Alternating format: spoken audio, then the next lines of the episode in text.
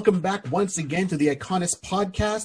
I'm your host, Barry 3D, and with me is... I go by the name of DJ Rod C. Wakanda forever! Wakanda forever! Forever. Oh my gosh, here we go. So, yeah, so this time, as you can see from our background, we're diving into something a little bit different. It's a little bit lesser known to maybe some of the masses. This is why we're doing this, because we want to shed some light on it, and hopefully... you know, once again, like, share, subscribe. Please let everybody know. We're going to tag people left, right, and center. We're also going to post a link, so if you can maybe even donate to help the channel grow, that would be awesome. So we can step things up a little bit more for you, and we enjoy doing this. So this is a passion project, 100% for myself, and there's links going to be at the end of the video, you know, to Rod stuff, my stuff, all of our stuff together, stuff separately. So, you know, stay tuned. Hold on. Enjoy. Great. So we're gonna hit you with a tale that involves outer space. Right? There's spaceships. There's evil emperors. There's swashbuckling. You know? Yep. Exactly. There's rebellion. There's unrest. There's backstabbing. There's intrigue. There's brotherhood. There's love. There's romance. And there's love and romance. Yes. Right. And of course, like anything in the Marvel universe, it starts with tragedy. Tragedy. Hey. We are talking about Marvel Starjammers today. Right? And you're going to sit there and scratch your head like, who's the Starjammers? Well, if you're watching this, you can look behind me and you can see the main person in a red, you know, red and black. He's got red gloves on. His name is Corsair. So, yeah. So he's the main person of the Starjammers. And why is he so important? Because if we didn't have him, we wouldn't have some of our favorite mutants in the Marvel Universe. A.K.A. Scott Summers. Heck yes. And sorry, go ahead. Go ahead. Scott Summers. No, Scott Summers and Cyclops and Havoc. I was going to go with. I'll make it all dramatic with Havoc. Yes, exactly. So that's 2 out of 3. I mean, when I say 2 out of 3, there is a third one called Vulcan who comes in way later on. Yes. Right, but we're going to go back with this. So this idea was pitched by the Starjammers. So back in early.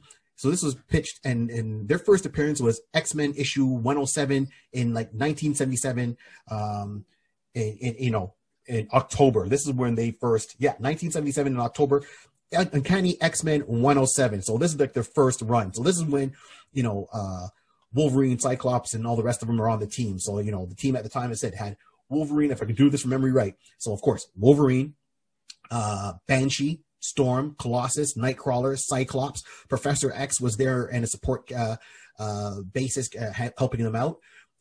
We just lost Thunderbird. Okay, yeah. Right? Because he passed away just a little before that, and Sunfire ended up quitting the team. Right? Just to show you how far back this goes. We're going back 1977. My hair was beautiful back then.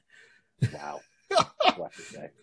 I think I had hair and a pick somewhere. I really had a hair and a pick somewhere. We'll just leave it at that. Yeah, see, I had the hair and the pick. My pick had a fist on it. So, you know, going back to Starjammers was created by Dave Cockrum. He was one of the guys behind it. And his original concept for this was exactly this. They were supposed to be like space pirates. And they had a comic book series called Marvel Spotlight back then, which was almost like DC Showcase, where artists and writers would create characters or short stories, and it would last maybe an issue, maximum maybe 3, and they would just go there, and it was a spotlight on bringing into new characters to the masses, or, you know, Marvel Presents, but it was Marvel Spotlight, you know, bringing in new characters for the people. And he went, you know, to the editors and said he wanted to pitch this whole Starjammers thing. He had his mock-ups and everything done, and they said it was a 2-year waiting list to get the characters into the book. So he was like, I really want to get these characters in there. He was really excited about it, which I can understand.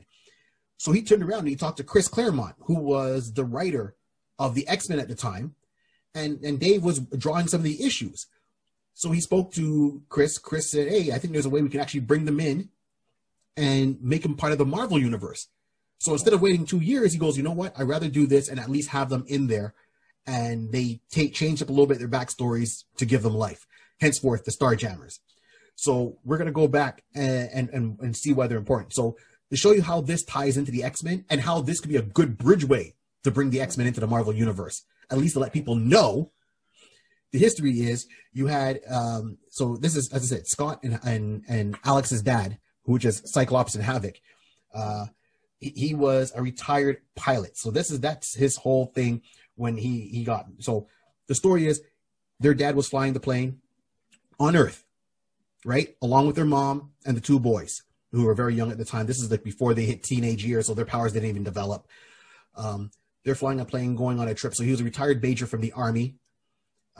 When he was flying the plane all of a sudden caught on fire. Now what happened is a spaceship came as a scouting mission on Earth from the Shi'ar Empire.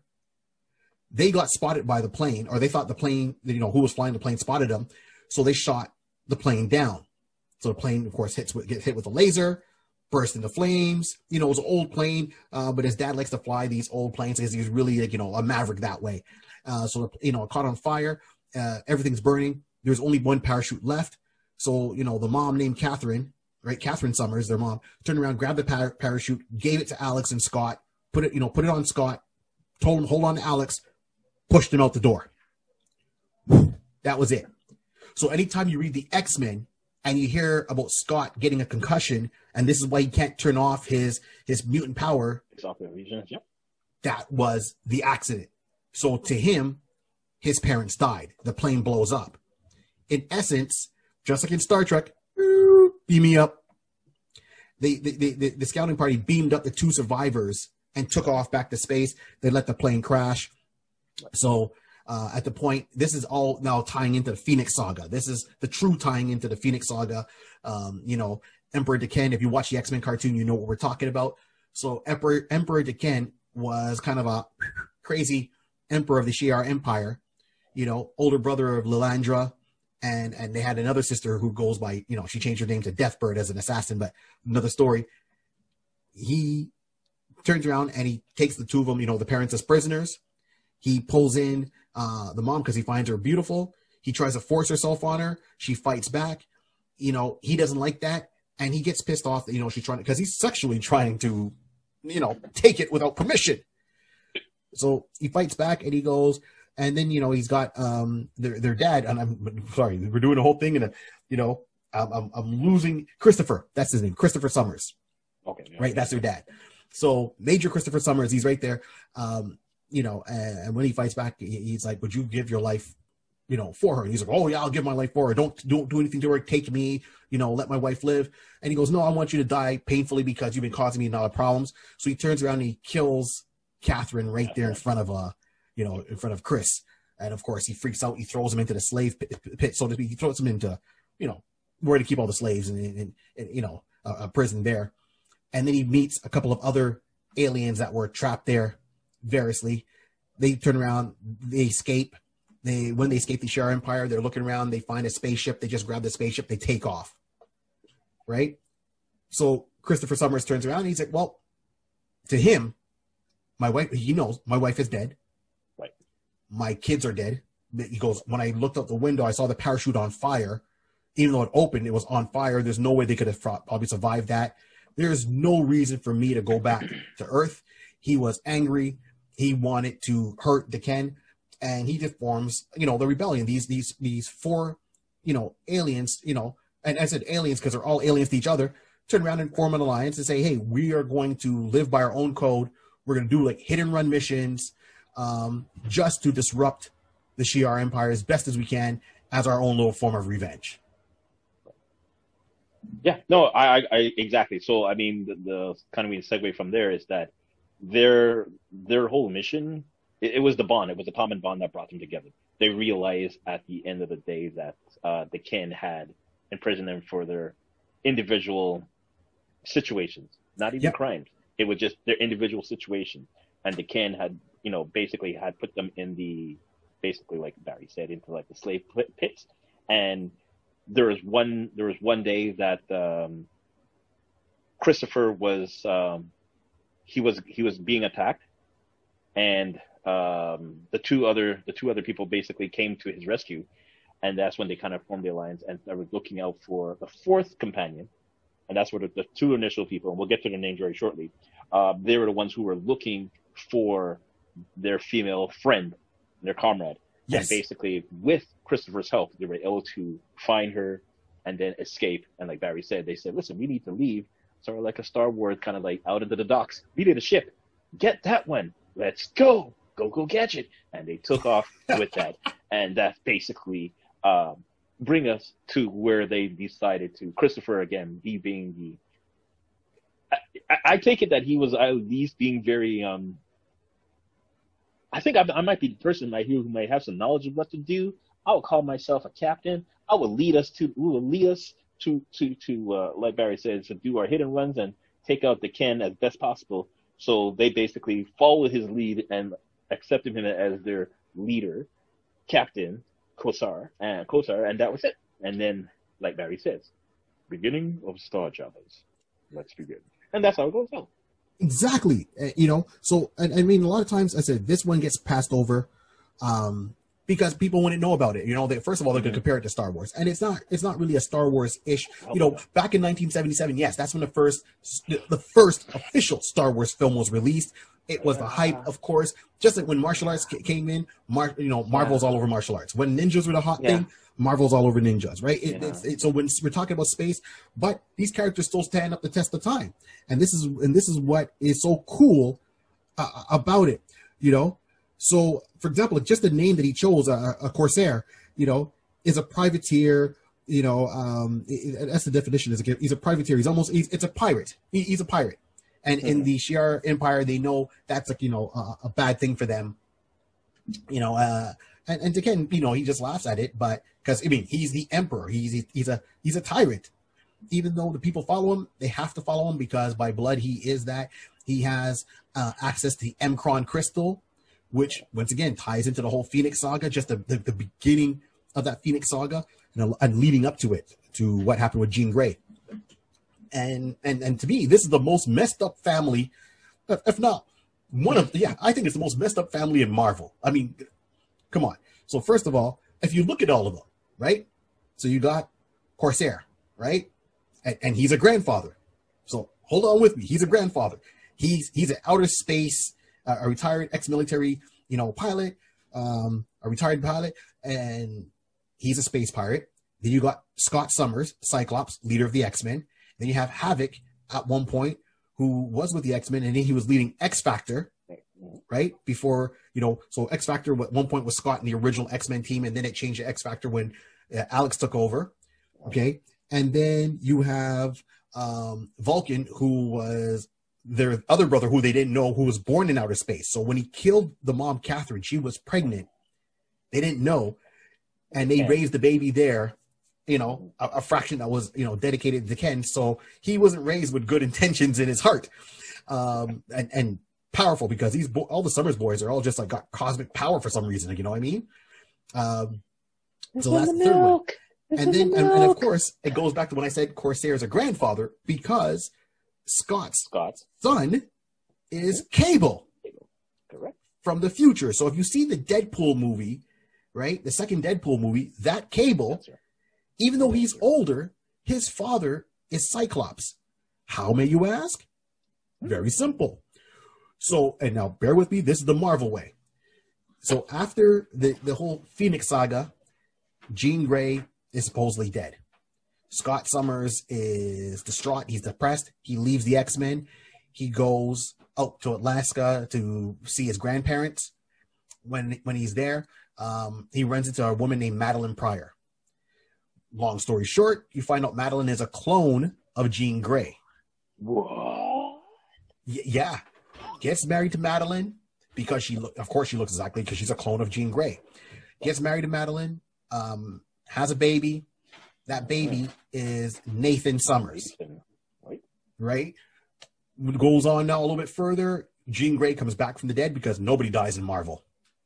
Everyone comes back. Yeah. Too much paperwork. Even though in the movie it might seem that someone might die, they be back. So, has Nathan. Well, he was doing his version of X-Factor before it got turned over to his brother, Alex. So Cyclops is leading. Jean's back.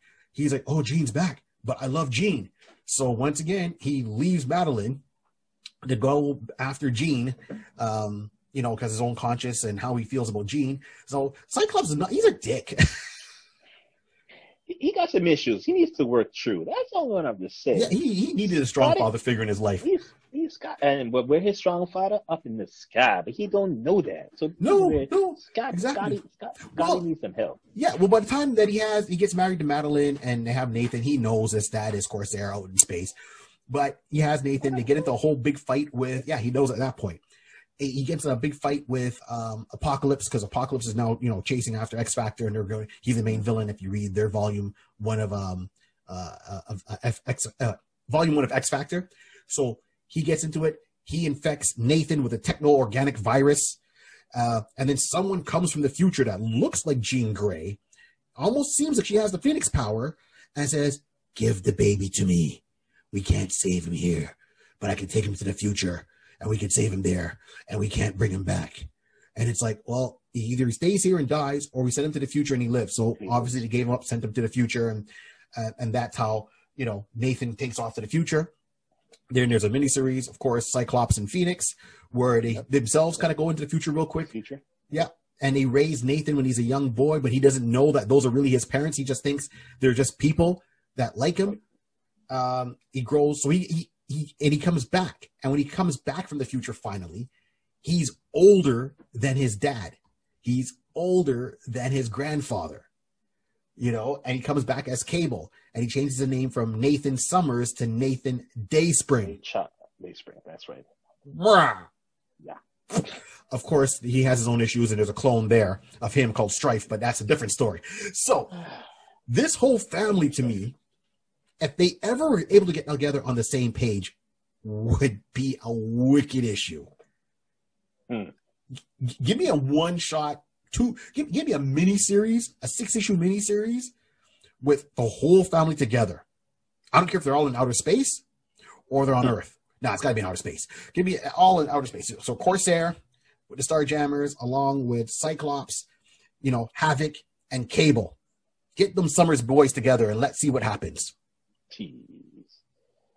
Listen, I agree that they are one of the very unique families that if you really sit down and you start to realize that Marvel organically built that Summer family to be longevity. They are basically one of the key players in the Marvel universe.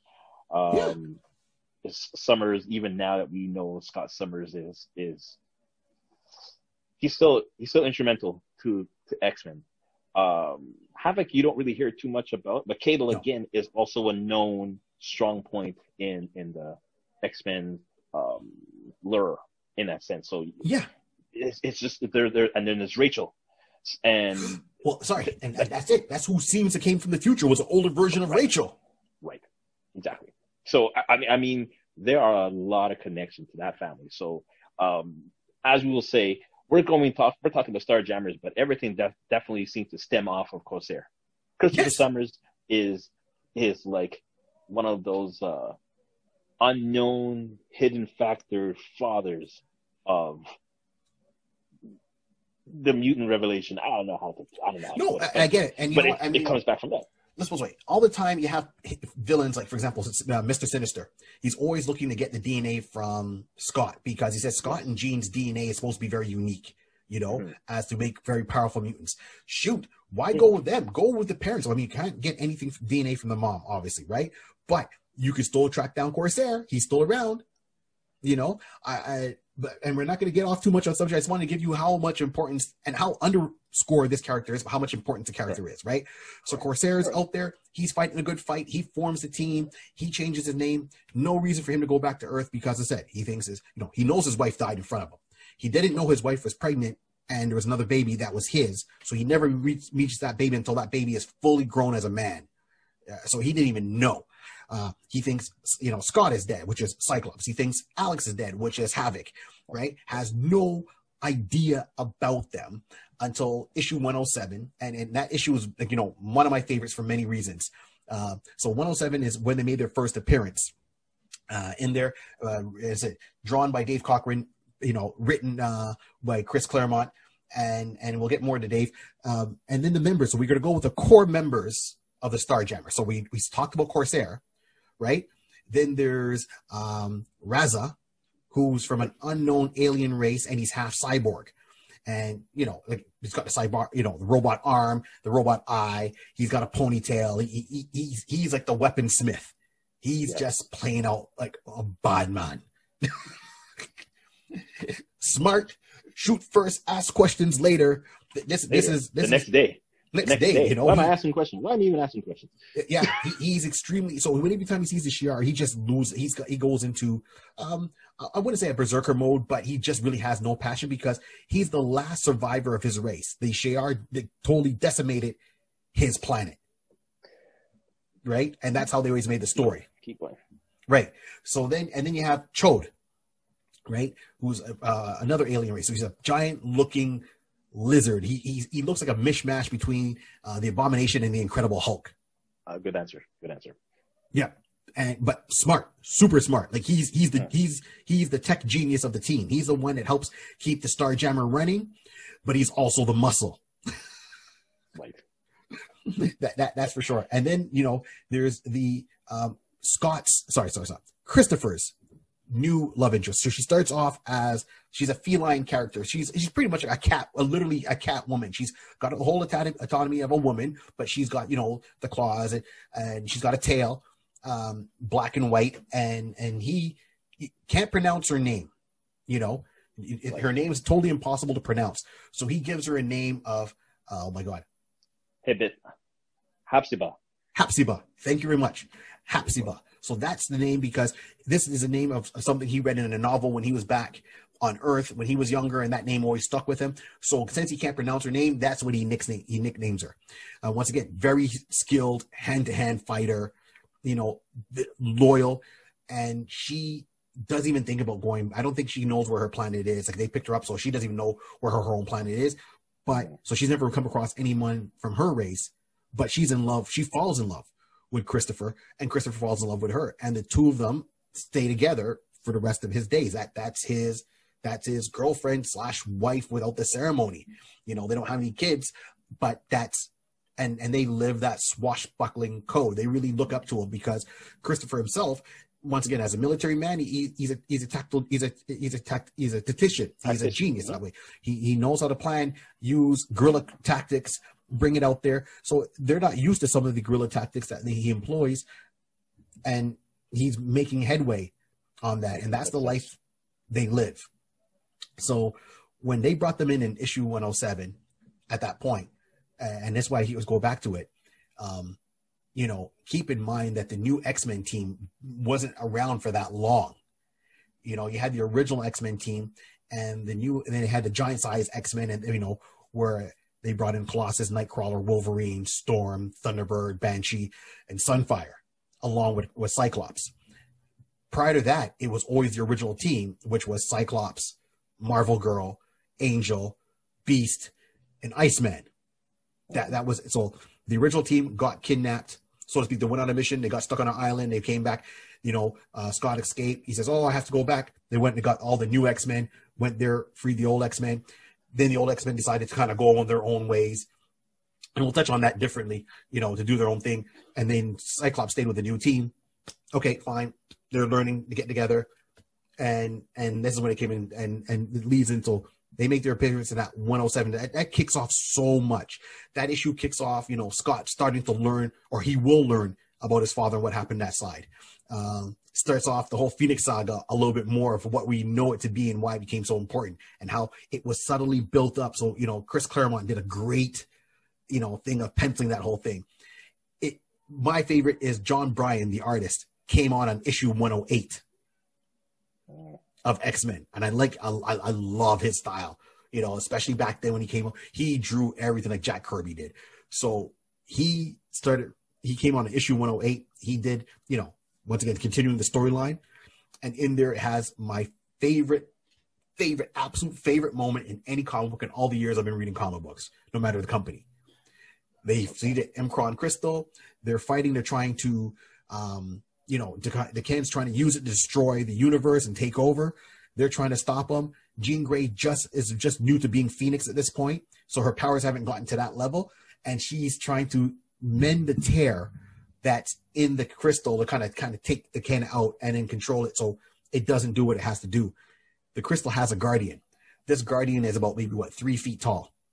Keep in mind, Wolverine's only 5'2" in comic books, right? So Wolverine shows up, and everyone's fighting because the Imperial Guard shows up. The Starjammers there. It's a whole big battle splash page. Then Wolverine gets in there, and he sees the little guardian. Cyclops goes, "Hey, you got to take it easy. We don't know, we don't know what he's capable of." And Wolverine looks at him with a smirk. Now, this is when they really wrote Wolverine extremely cocky, and they were thinking about killing off Wolverine during this run, right? He wasn't supposed to be around up to all these years up to now, so we got lucky. John Byrne, the artist, was the one that said, "No, don't kill him off. Let's keep him because he's Canadian. I'm Canadian. I think it would be nice to have a Canadian on a superhero team." That's the only reason Wolverine still exists up today and didn't die in issue like 108 or 109. This little guy turns around and sees Wolverine. He's like, "Yeah, what do you think you're going to do?" He goes, "Don't worry, Cyclops. I'm not going to hurt him much." And all you hear is, pow! The next panel, you see the Starjammer in orbit, but it has a different kind of look at the time that we know. Like, see, Rod's got the classic look behind him, but this one had a little bit of a different look. Like, it had wings, like it looked like a giant bird. So that ship is in orbit with one of their crew members, and all you see is like, the person that's on the ship is like, "Is everything okay down there?" It's like, "Yeah, why?" Wolverine just got hit. Wait a minute, I'm picking up a humanoid. He's about 1 meter or so long, and he's I got him on the scanners. And it's like, how's he doing? Escape velocity. This little guy hit Wolverine so hard, planet side, he sent him out in orbit. He was doing escape velocity. The ship had to break orbit to go and track and catch up to Wolverine and pull him in with a tractor beam. You got punched so hard, escape velocity. What's he doing? What do you know? Escaping. What? How is that possible? Well, he's got that healing factor. Unbreakable bones. That's what saved his life. That's what saved his life. And even then, he was wrecked. He was out for the rest of the issue. Hit so hard. Escape velocity.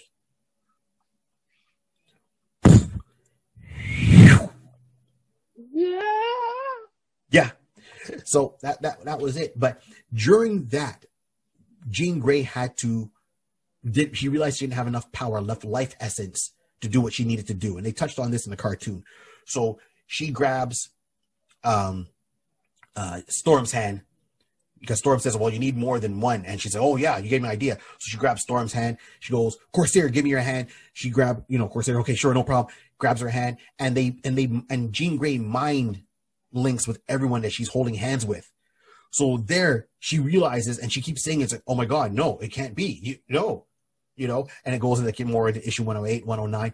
Jean at the time realizes that Corsair, his name is Christopher Summers. She finds out his backstory, and she doesn't tell Scott right away. When she's thinking to tell Scott, she talks to Corsair first, and Corsair goes, because at this point there's a fight goes on. Scott's he's unconscious, so she goes, "Look, Corsair, you have to save Cyclops." He's like, "Okay, oh yeah." He's like, "No, you have to save your son." He goes, "What?" She goes, "You're Christopher Summers. That's your son, Scott Summers, who he hasn't seen since he was maybe 9, 10, and now he's a grown man in his 20s." So, but Scott didn't hear this. He's unconscious. He's unconscious, man. So it's like, okay.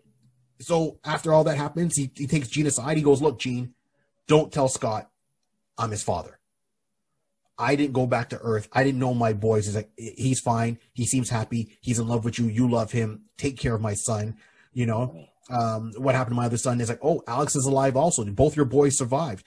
He's like, "I didn't know that." He goes, "Look, I've been in space for so long. I wouldn't know what to do on Earth. I would have no idea. Don't tell them anything. Let them live their lives. They seem happy. For me to come back is just going to, just unsettle everybody and everything. I'm going to stay here and just live my life, do what I have to do." So Jean made him that promise. And that's why he didn't find out right away until many issues later. John Byrne wasn't writing the book anymore. He wasn't drawing the book anymore. Sorry, he wasn't drawing the book anymore. A different artist was drawing it. And Corsair has to come to Earth. And he comes crashing into Earth because the rest of the Starjammers get captured. So he comes to Earth and he needs Scott's help. And once again, during the fight, you know, Corsair's always still been wearing his dog tags all the time underneath his costume. So his dog tags in his locket. And during the fight, he gets knocked unconscious. Scott goes to help him. Scott sees the tags and locket hanging out. So he picks it up. He reads the name. He opens the locket. He sees a picture of his mom. He goes, "Oh, well, how do you have these?" You know, and he starts yelling at him. And he's like, "Who are you? And why do you have this stuff? And what?" And Corsair has to say, "Look, finally, you know, while he was unconscious, he didn't even get a word in. It was Storm, because Storm did know. Jean did tell Storm. Storm says, that is your dad. You're lying. No, I know. How come you didn't tell me? Well, you know, Jean made me promise not to tell. And Corsair says, I told Jean not to tell you for X amount of reasons. So, of course, there was a lot of anger through that, Scott. And I found it was really wrong. You finally catch up with your dad and, you know, and you have to understand, it wasn't like, oh, I'm going to get milk. I'm going to get a pack of smoke, son. I'll be right. Wink, wink, back.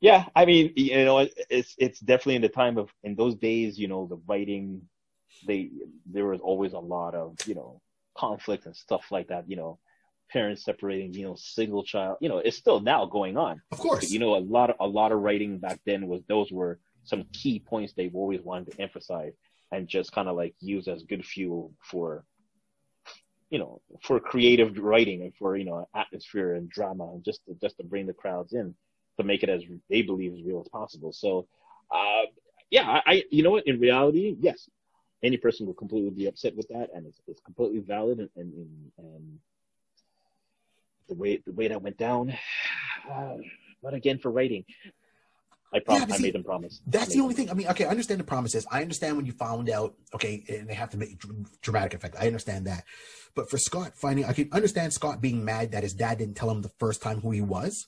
Right. Mm-hmm. As soon as they found out the connection, as soon as Jean knew it. But I was really kind of a little bit disappointed at how Scott handled it. I mean, as I said, it wasn't like his dad stepped out to go and get a pack of smokes and said he never came back. You got pushed out of a plane with one parachute. You saw you didn't see the spaceship, but you saw the plane blow up. You know, you're flying back from Alaska to, you know, I think to the States or where their flight plan was. So you're in the mountains. It's like, okay. You could be mad at saying, Dad, you should have told me when you first realized it or first knew it. I could be mad at Jean for not telling me when but that, if you read that issue, he's so angry. Like, you know, Scott. But that's Scott. Scott's always angry. Scott is always angry. He's got a chip on his shoulder. No wonder Wolverine wanted to bop him a couple of times, man. It's true. That's what got me. It's like, okay, maybe I'm too sentimental, you know, to a certain thing. I can understand being angry on certain things, but okay, be angry him not telling you when you first see him, but don't be angry. He's like, where were you all my life? Did you not see the plane blow up? Like I said, did you not see him in a different outfit, like the one that's behind me here, where he's wearing a red and a bandana, you know, and it's a cool ass look. I thought Corsair was one of the coolest characters, man. And he's in outer space. You know? Yeah, I completely understand. It's again, it's just the writing style. That's what they wanted to push. Scott, to me, always had a chip on his shoulder. Always had to be proving something. He's always angry. He's always angry, and that's just Scott Summers, future of the human race or the mutant race. Yes, as we know. As you know, anyway, that's even talking about stuff that's going on right now. But that's just Scott. That's just Scott. That's the only thing that I thought was off. And I mean, and outside of Corsair, people would say, okay, what else did Dave Cockrum do? And just to give you a quick rundown, Dave Cockrum was responsible for you know, the creation of Nightcrawler, Storm, and Colossus. You know, and even Black Cat. In the Spider-Man run, so and he did another. And he did way more than that. He had his own issue called the Futurians, which was like a one-shot deal that was done by Marvel, and you know, and I actually have that in my collection, which I'm very happy about. So he's contributed a lot on the Marvel side, you know, And he's even done some work with the Legion of Superheroes, you know, and Superman and Superboy titles back for DC back in the day. So he, you know, he even helped create Bouncing Boy and Dual Damsel from, you know, the Legion of Superheroes. And so he's done a lot. His list really goes on. So you really got to look more into his writing style was. And I gotta appreciate it. Absolutely gotta appreciate it. I'm just saying that particular story where Scott finally meets his dad, Corsair, you know, they finally did kind of hash it out at the end, but he was very still distant. And at that point, even when he found out, Alex still didn't know. So Havoc didn't know. You know?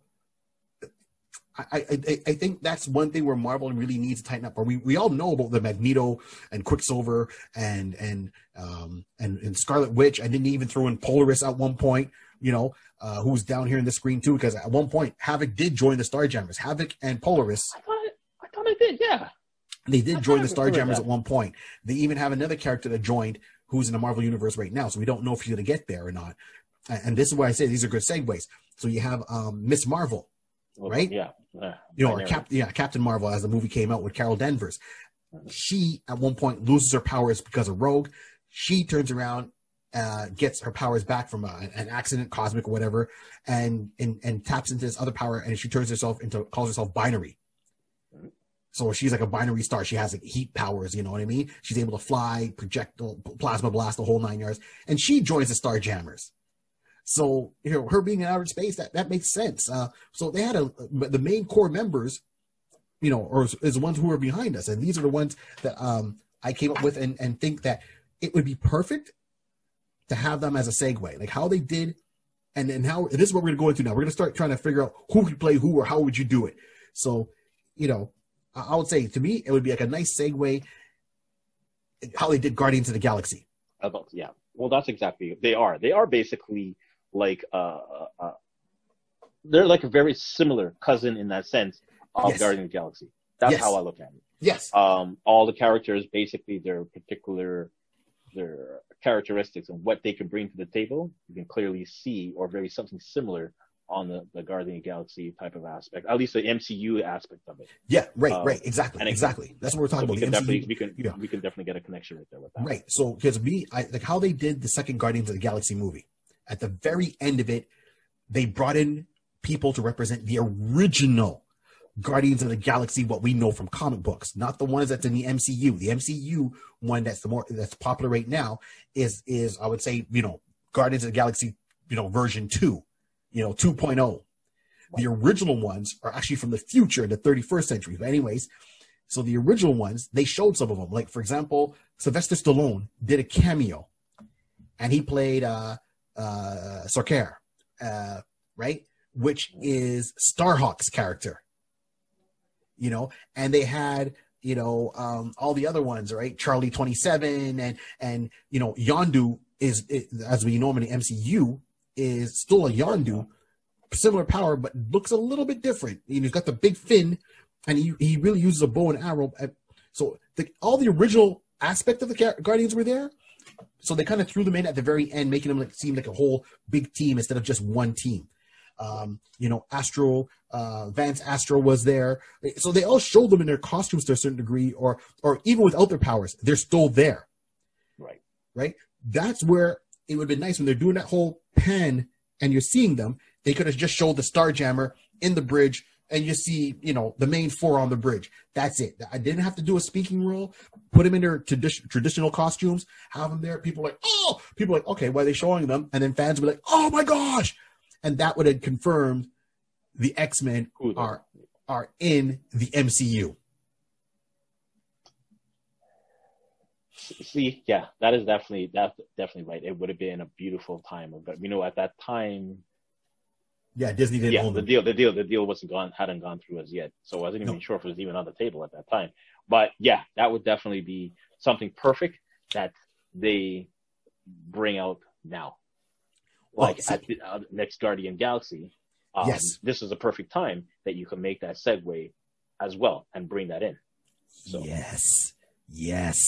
Yes, that's what I'm talking about. So we gonna get down to it right now.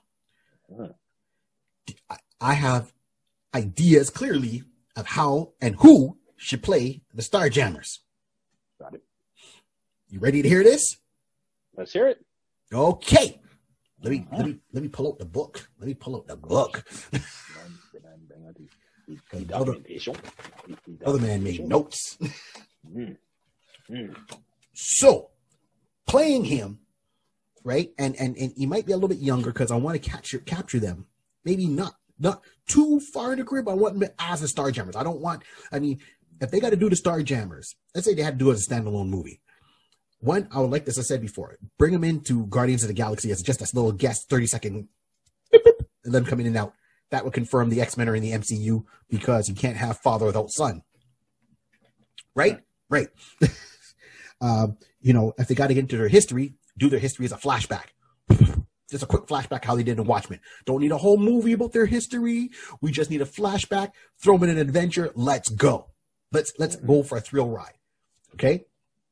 If I had to go, and who I picked here can go for live action, or if they had to do an animated series on the Starjammers, because we all know between Guardians of the Galaxy and Captain Marvel, there's a whole space opera of stuff that we haven't encountered yet, and it'd be nice to have a team that's really going to go more into it. So Guardians of the Galaxy had a cartoon. So here's who I picked to play who. So the main man himself, Corsair. Mm-hmm. I'm going with Charlie Hunnam. Charlie Hunnam. He was the lead from Sons of Anarchy. Okay. Right? He did the lead of Charlie, and when you watch the original Sons of Anarchy, right? Mm-hmm. And you see his character in there, as the lead. It almost was reminiscent of, and I said this before, of a King Arthur tale. His dad has passed away, his mom's still there. You had Ron Perlman in it. It's all his dad and his stepdad are trying, his mom and his stepdad are trying to pull him one way. He's got other thoughts about the motorcycle gang. He really was, King Arthur to me. In that aspect, mm-hmm. You got past the reins of the kingdom. People are trying to pull you one way. You're trying to go another way, and you get into all these things. And it just kind of felt more to me as like if you had to watch a weekly series, almost of a modern day version of Knights of the Round Table. Each person had their qualities. So first of all, he can play a lead character. He right. So that's one. He's also played. King Arthur in a King Arthur movie that was directed by Guy Ritchie. Okay. Yeah, so he was, yeah. Okay. Yeah. Okay. Go. Yeah. Good. He was also, what was the other one? Okay. Pacific Rim, the very first Pacific Rim. So he's always been cast as the lead action guy. So Corsair's got the beard. Charlie can grow that beard. Charlie had the long hair.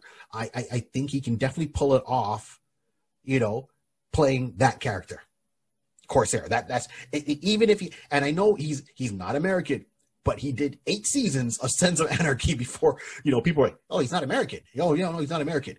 Well, he can pull it off. He's got Pacific Rim. He played an American accent.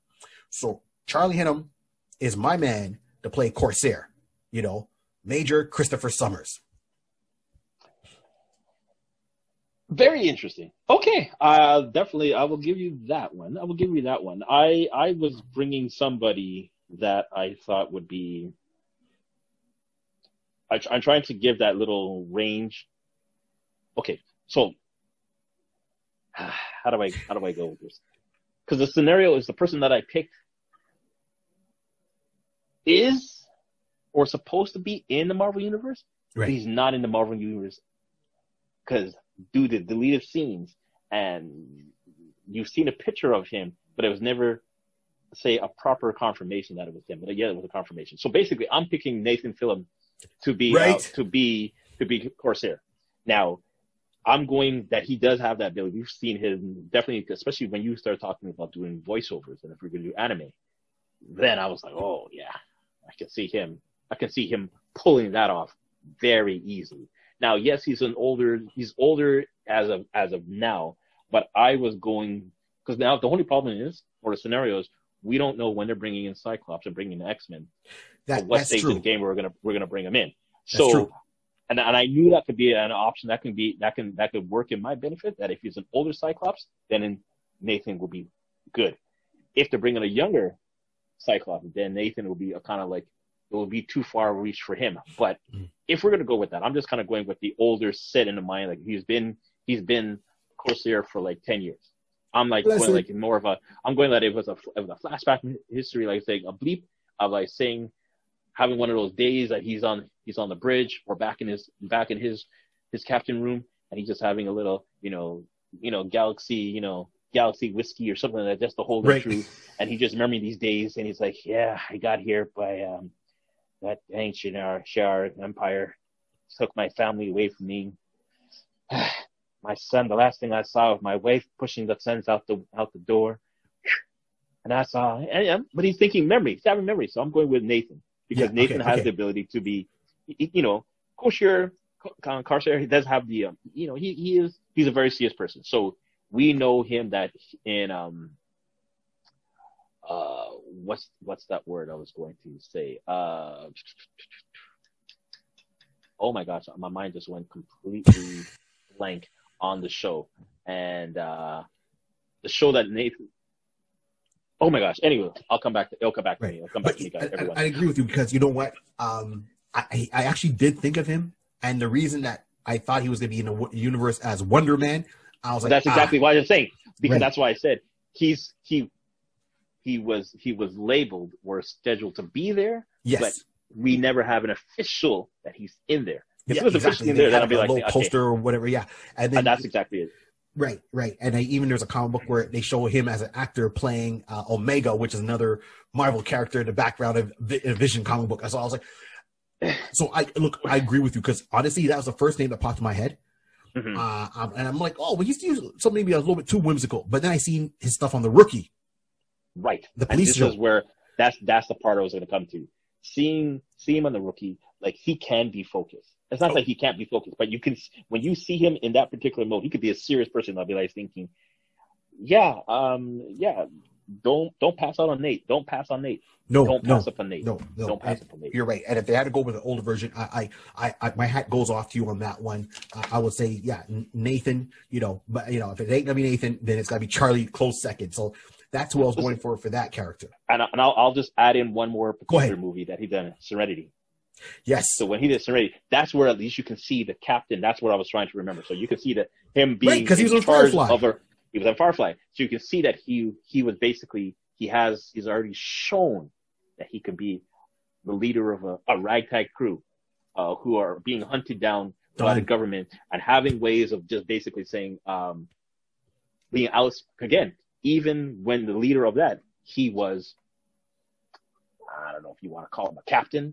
Or, he was already a captain of the armed forces when he was there. Like initially, that's how his team, half of his team came together because they were part of his team. So he would have, especially if this was done, if this opportunity came right after Firefly, that would have been a perfect segue for him to do that. That would have been perfect for him to do that. Yeah, I hear you. Yeah, all right. So you know what, I go with you on that one, 100%. I'd rather him play Corsair than him play Wonder Man. Completely. Done. Completely. Okay, completely. Charlie, completely. I like you, Charlie. I'm rooting for you, Charlie. If he can't make it, you're my pick. All right, so that's who I was going with. So now we're going now. So I'm so then. Oh my God. Yep. I'm going now with the female lead of the show, right? Right. Hepzibah. Yeah, Hepzibah. Yep. So Hepzibah, who I was going with, and I think it still stands, no matter, is Jamie Lee Presley. Why does that name sound familiar? Okay, you remember the comedy show My Name Is Earl? Did you ever watch that one? Yeah. My Name Is Earl. Yeah. Yeah. So she was in there playing My Name Is Earl. She played like a love interest of one of the other characters. She gets pregnant at one point. She puts on this country accent, right? Don't let that sleep on you. She does other comedies too. She does one called Mom right now. She used to be a model. She's an actress. Her comic timing is very well. You know, okay. I think she has the look that she would actually get into that makeup and get into that cat-like character to do it. You mm-hmm. know, she can play with different type of voices to kind of give herself. So she can be her own voice. She can get a country twang voice. She would make something really to get into that character. Plus, years back, she did a action movie off of a video game. Yeah, yeah. Okay. No, keep going. Yeah, it was not live action Tekken. Hold on, I gotta Google which movie it was, or you can double check that. Let me know. But it was one of the fight games. It was not like Street Fighter and all that. And she played like the main character throughout this movie, you know, from that fight game. And so that's who I'm going with is Jamie Lee Presley to play Hepzibah. Okay, that's because you know to me she would still be. With how your choice is as Nathan, as the lead man and the love interest, or mm-hmm. even with Charlie as the lead man and the love interest, I think she would work either way. But who are you saying? So I you said it, when I say this person, mm-hmm. you're going to it may be interesting. Charlize Theron. I could never. Charlize Theron. Yes. Okay. Yes. Okay. So she has. Again, Hepzibah has the ability, you know, she's hand-to-hand combat and stuff like that, you know, has that silkish, you know, cat-like type of appearance, you know, has right. that very, you know, sexy charm to her, and yet you get too close to her, she'll scratch your eyes out. She'll scratch it out. Charlize Theron is... She'll kitty cat you out. She'll kitty cat you out. So... wow, you got me good on this, man.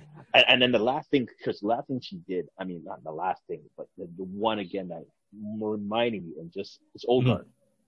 If you guys haven't had a chance to watch Old Guard, check out Old Guard. Old Guard or Atomic Blonde.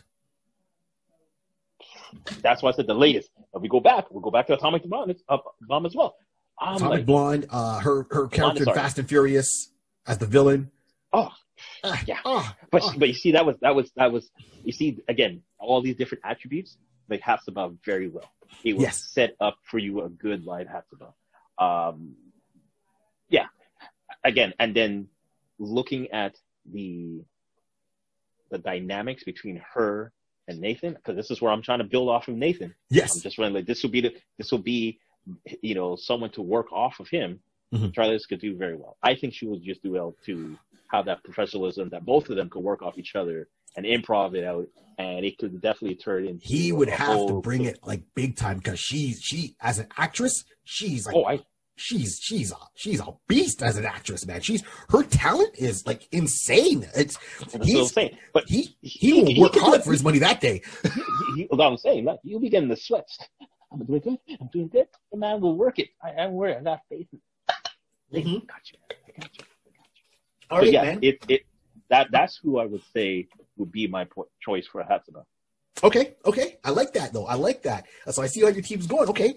So now for Raza, okay, the weapon specialist, the cyborg, the man that's always got a gun and a sword ready to go, ponytail. I wanted to add some flavor to the team, so I went with, and his name is, and you won't probably know his name, but I'll tell you who he is. So his name is Gino Vento. So Gino Vento right now is on the TV show called The Mayans, right?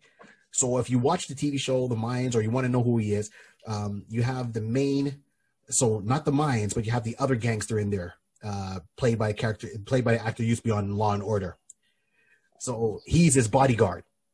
So Gino is, you know, Latino. He's got a little bit of a goatee, but he's got long hair, but he keeps it in two separate braids that run down the back of his, you know, from the top of his head down the back of his head to either side. So yeah, if you look at him from his Mayan look, that there, and he can act. He's got the acting chops. He's done a whole lot of stuff. Obviously, he's got a reoccurring character on the Mayans. Hopefully, they don't kill him off one day. And he's a little bit funny. He's a little bit crazy. You know, I think physically he has that look. Acting-wise, he can definitely pull it off because he's an enforcer for the big mob, one of the big mobsters in there. Okay. Yeah. You see who I'm talking about? Yeah, I'm pulling them up right now. I'm pulling them right now so I can take a look at them. Uh-huh. Okay, yeah, I know who this guy is. Yeah. I mean, I like them. I love the Mayans. I mean, clearly you can tell I love Sun, so I love Mayans. So you see how my picks were going here. So that's who I had to play Raza. You know, if he's gonna be a weaponsmith, he's physical on the show. If he's got to pick it up, he can do it. You know, in the show, he's got a gun, he's got a knife. Yeah. Okay. No, I'm good with that. All right. Who are you saying? Who you got? Who I got? Okay, cool. So I'm going to go with a person, I don't know if you may know his name, you probably will. Brian T. Brian T. So Brian T, uh-huh. East Asian. He's been, you know, recent stuff. He's been in Chicago Fire, Chicago Med.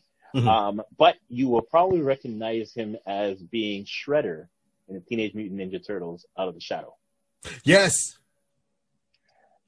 So I was going with that. I mean, also Hawaii Five-0, you know. Yes. He's from there as well. But yes. Liu Kang from Mortal Kombat Legacy, the TV show. Yes. So and from Wolverine, Naburu. Yes. Yeah. So these are all action stuff that I'm pulling out from. Right. But definitely from Shredder, having the ability that, you know, he's going to have to be battling and stuff like that. Yeah. Wolverine, he was, you know, he's action based and stuff like that. So he has no problem being physical. He mm-hmm. has no problem wielding a sword, wielding a weapon, and basically being able to show that he has the chops. Right. To, you put that in his hand, it's believable that give this man 5 minutes. You may not make it out. He will take your life and he will feel no way and ask questions next week when he thinks about it. That's what I see. When I see my boy Gino don't play. But I look at Gino, but that's what I'm saying. Once you put Gino in my face, and I like think, ooh, this is a good tight one. This is a tight. Gino may take it in for me, man. Honestly, you gotta have that. You have to have that raw. You just gotta have that look. Yes. Okay. Here's a good way of looking this way. I know I said the criteria earlier that Scott Summers always mad and whatever the case would be. Right. But Scott is just mad and just anger. Right. Raza has he's a warrior type. Yes. Anger. It's a warrior focused. Type.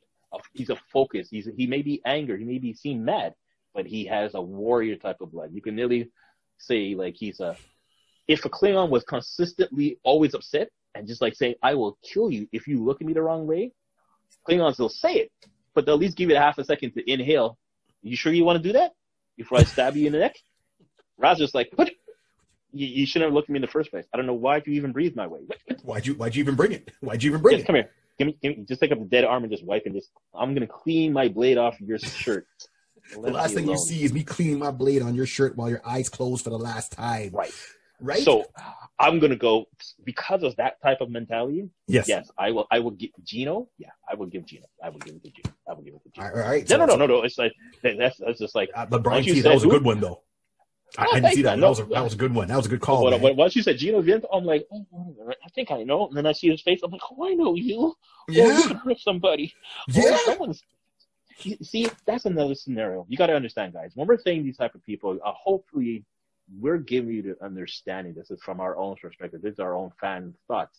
But we want to have someone that when you see them, you can clearly take the image out from the sheet, put it on the face, like face off. Like, yeah, I can see that happening right now. Yes. And be like that guy who will say, you know, I won't get in trouble for saying, you know, saying Kevin Smith is saying, take my money. Just take my money. That's what I want. Well, that's exactly... That's what we want you as fans to, you know, supporting the channel and watching the channel away with us. To come on our ride, enjoy it. And if you got any comments, let us know. And we're gonna put pictures up so you can see who's who. And look, let us know who you pick, right? But we still got one more. So the last one now is Showed, right? Yep. So no matter what, because of how the character is and how he's always drawn, he's drawn taller than everybody else. He's drawn bigger than everyone else. He has to be CG'd. Right. No matter what, he's got to be CG'd. But the voice the voice of this character. The person that's got to play him. So it had to be animated or had to be in a live movie, and they had to CG him. And hear me out. I wanted someone that was not going to be, I'm Joan. I'm, you know, I don't want the deep voice guy. I think it's fun sometimes we have the big tough guy and he has a little bit of a softer voice and he has to portray that some way. Right? So it's like when you meet Mike Tyson, it's like, oh shoot, Mike Tyson. Hey, what's going on, yo? What you guys trying to do to me? That's Mike Tyson? But you still ain't gonna mess with him. You ain't gonna make fun of his voice in front of him or within earshot. So who I was going for to play showed was Patrick Oswalt. Let's see. Patrick Oswalt, stand-up comedian. He's a huge comic book nerd. Okay, he know there's a scene, you got to look it up on the TV show Parks and Recreation.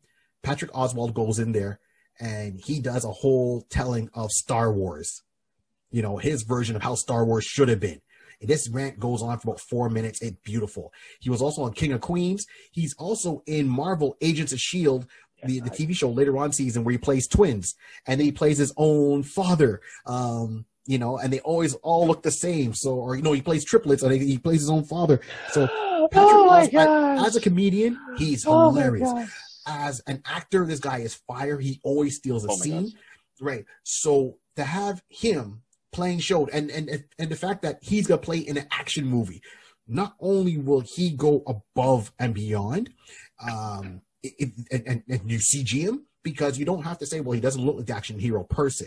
He doesn't have the big muscles. He's not 6'2". No, it's going to be CG. So let Patrick Oswalt play him because he's tough. He's a fighter and he's intelligent. And when you hear Patrick talk, you're going to sit there going, Patrick knows his P's and Q's.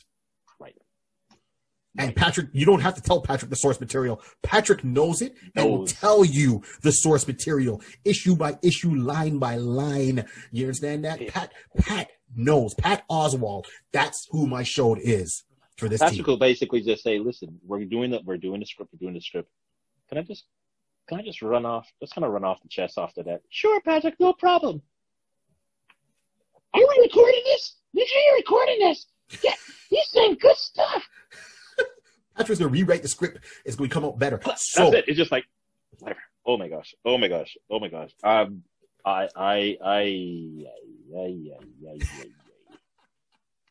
I can't even get past that now. Now it's not even default to who I'm going to pick. Like I'm going with somebody that.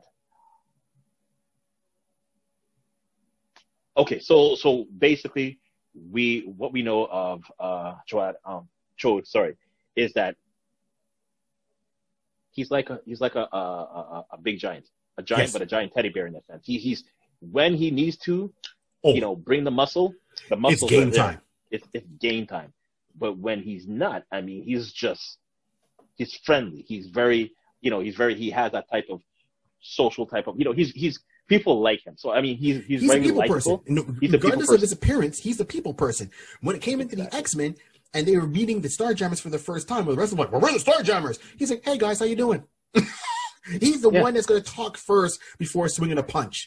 But when he's about to swing a punch, you might be doing escape velocity. Yeah, we might just say that. I'm not saying. I'm just saying. So it's hilarious when you said Patrick. My mind. Oh my gosh, that can work. And then I went to Tiki from. Thor Ragnarok. Right. Yes. You know, the director, right? So when he did Mog, oh my God, I don't know why. Oh my gosh, I can't believe it. I know he had the high pitched voice, like he's almost sounds like Australian. Yeah, and it just like, oh, that makes sense. We will accept that. I can't see nobody. I can hear no one else but him now. Going forward, I can't hear nobody else from him. So now they put Patrick in this mode. I'm like, oh, that's so good. So. Wow, I'm literally trying to get over that. So let me focus. I can win this. I'm gonna do my best. Okay, so who I chose was David Ajala. So David Ajala, some of you may or may not know him. He's definitely been more on the He's a British actor, mm-hmm. and he's been more. You've seen him a couple of times in different shows. He appeared on Supergirl as Manchester Black. Oh, okay. You remember, right? Yeah. And definitely more recently, he's been on Star Trek: Discovery. So, yes. So this is where I'm going with that ability to have that twofold. When he was in Manchester Black, like he when it's time to.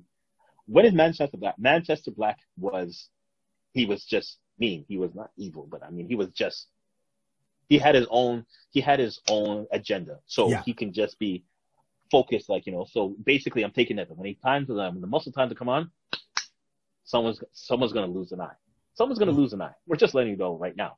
But yeah. When it came to, Star Trek Discovery, he was great on there because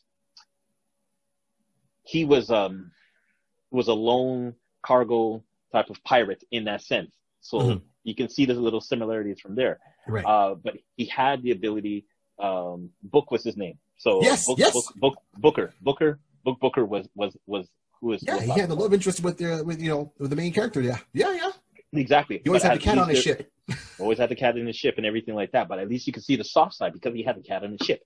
Mm-hmm. He was a soft person that basically he always was trying to help out all those endangered species and bring them back to his planet and everything like that. So that's where the soft side would come in. So this is where I was looking like he has the ability to voice, because we're not going to see him again, like you said, this character is going to be CG. Yep. It's very, very, you're going to find someone who's going to have the body mass to be that big in size. So, no matter what, we're going CG down that route. Absolutely, it has to be CG. There's no. So now the only thing on the connection we have is voice. So because we've all, it'd be very different and unique to have a British accent out in space. And then when I'm trying to think in the Marvel universe, minus the Asgardians. Yes. Well, we just know that whole realm is by itself. I can't think of anybody else off the top of my head. So it would look kind of unique, like a Merc type of scenario that you're seeing this big guy and then you hear this type of, what's the best way I can say that high presence type of meaner kind of conversation you're talking about. Right. How are you? I'm doing good, great. It's been a great day and everything like that. You can hear it's so nice and calm. But you're looking at his shoulders he's so wide, he can hurt me if I do the wrong thing. Yep. But you can hear his voice is he's just like a light flies. He'll bring you in. Huh. Oh, he's so nice. The arm is crumpets dash you away, crumple you in crumpets, and that's it. So that's who I was going with. Wow. Okay. So that was my thoughts. I like that. Mm-hmm. But Pat, I don't know. Book, this book. I'm just going to say, David, you're going to have to work hard, boy. You're going to have to work hard. Patrick's coming for your food, boy. I'm just saying, bro, work hard. But Patrick's coming for your food. I'm like, oh, that took me. So I'm like, I thought I had that. I'm like, listen, I'm going good. I'm going strong. I'm going three for three. I'm going true. Patrick Oswalt. That sounds familiar. And then when you start going through the Star Wars, I'm like, oh, this is not good. Oh, no. It worked hard. Damage. Damage. Yeah, no, I was coming, man. So this is pretty much 2 for 2. You got two good ones. I got two good ones. I really came in at the end strong. So, what? We're going to end this one off here. Once again, thank you for listening. This is one about the Starjammers Corsair. We know we had to go a little bit around to fill in some more history for you. If you want to read more about them, start off with, Volume 1 of the X-Men, issue 107. That's when they come in. 108 is when Chris Claremont, he was writing it the whole time, but that's when John Byrne took it in. And it was such a beautiful thing. They have a couple of miniseries out there for Starjammers. They're easy to find, trade paperbacks that will put their whole run together. And you'll see what they do. Signing off here. My name. Oh, and I'm going to just make this last point. I'm going to say this right now. I know we have all the stuff on Disney Plus going back and forth, and this is great. I'm loving it. Disney Plus should really consider doing a series like either Marvel Spotlight or Marvel Premiere. If they would do that and just do one or two cartoons, you know, make it a 40 half an hour, 40 minute special on maybe one on Starjammers and then one on other characters that we are going to talk about in the future. This would be a cool way to show the fans something without committing to a long 12, 13 episode run or full out movie, you know, completely. Yeah. Completely. I mean, let's keep in mind back in the day, and I'm saying back in the day, it's not, you know, that far back. Marvel came out and when they did the first Iron Man movie, keep in mind, they came up with Doctor Strange as an animated movie. Yes. The reason they did that is because they said, we don't have the money to do the budget effects. For the special effects at the time. Right. So they did it as a cartoon movie, and it was really, really good. So really go back and watch it. And look what happened all these years later. We got the live action, you know. So I think that they should do a Marvel Premiere or Marvel Spotlight, bring back their old titles, do it as they're doing What If. So bring it out, wet people's whistles, see what maybe fans will really get excited about, and then take it to the next step in a couple of years, or if not sooner than that. So that's my 2 cents. I'm going to keep pushing that. We're going to tag all this stuff. And on that note, my name is Barry 3D for Deep Dark Delicious. Hey! And I go by DJ Rod C. Yo! Right on. And this is the Iconist Podcast. Thank you for listening. Thank you for watching. And, you know, at the end, please check our links, you know, share, subscribe, hit the like button, please, you know, let people know. And if you can help the channel grow, that'd be greatly appreciated so we can kind of keep doing this more often and update our equipment and stuff like that. Then all that goes towards the channel and making it grow. So thank you for your time. Thank you for your day. You know, and keep in mind that the world started here with an HB pencil, a piece of paper, and imagination. Signing off.